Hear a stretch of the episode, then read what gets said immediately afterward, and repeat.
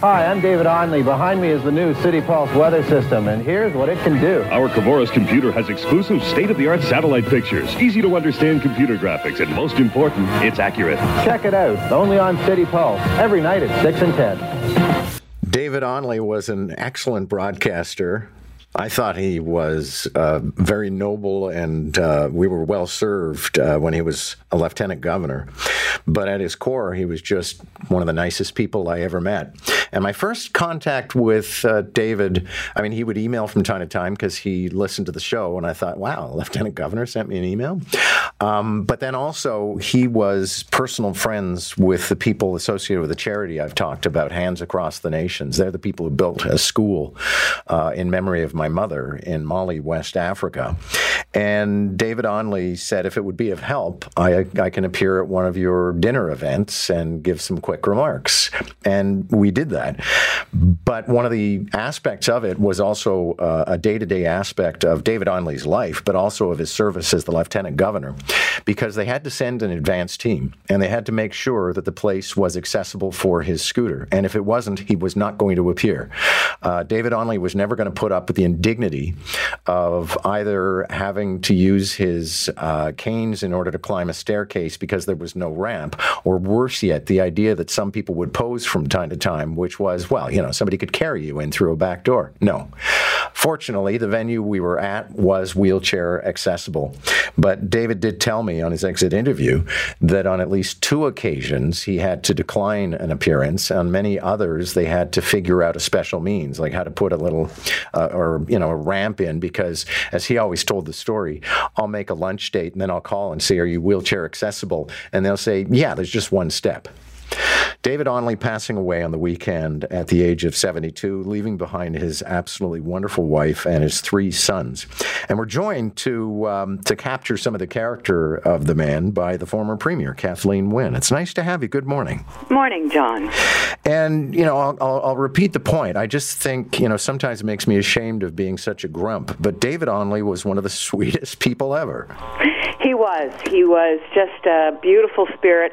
And I, um, I first met David when I was a parent activist during the 90s, John. And just to build on your point about accessibility, I remember being at um, a downtown school, and we were, you know, we were uh, talking about all the changes that were happening under the Harris government, and David was always there as part of the the um, re- group of reporters taking the, doing the press conferences. And I remember him stepping out of his role as journalist and talking to me about how annoyed he was when these press conferences were held in places that he couldn't get into. And uh, you know that that um, agitation was really what fueled his activism. But it was there from it was there from a very early age. I mean, he, as you know, he had polio when he was a, a kid, a tiny kid, and had to be excluded from regular schools. And so he grew up with that experience and was determined to change the world, and he kind of did. And not to dwell on his disability, but I think it is important to note you and I are old enough to remember a time where people were supposed to hide their disabilities or sort of withdraw from having the life that everybody else had.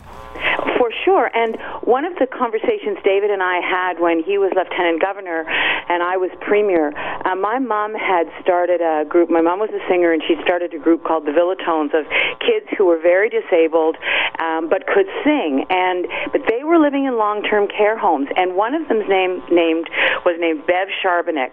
And somehow David saw a picture of this group or heard the name, and he said to me, "You know, Kathleen, I went to school with Bev Sharbanek. I knew her." and they were at I think it was Bloorview, David, uh, John, and um, and they were, as I said, they were separate from the rest of the community, and we, you know, now kids are integrated into schools. I mean, there are still lots of challenges, but um, that was a very different world in the 1950s and 60s when kids who had just a different level of ability weren't able to be part of the mainstream society. And I think also worth noting, and I think Elizabeth Dowdeswell has done the same thing in office. There was a not a casualness, but a, a real warmth and personality to what David Onley brought to this job, which is mostly about ribbon cutting and handing out medals. Well, and he Yeah, he brought um, he brought a warmth and a respect to those events, which I would say Elizabeth does too. But um, David, I you know I hadn't worked closely with a lieutenant governor, before David, and I whenever I went to an event with him, he took the group seriously. He was respectful, but he was also enthusiastic about what they were doing. You know, he had done his homework.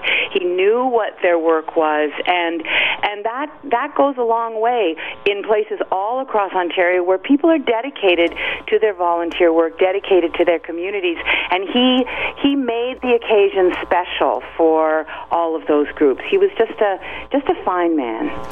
Thank you for this, Kathleen Wynne. My pleasure. Take care.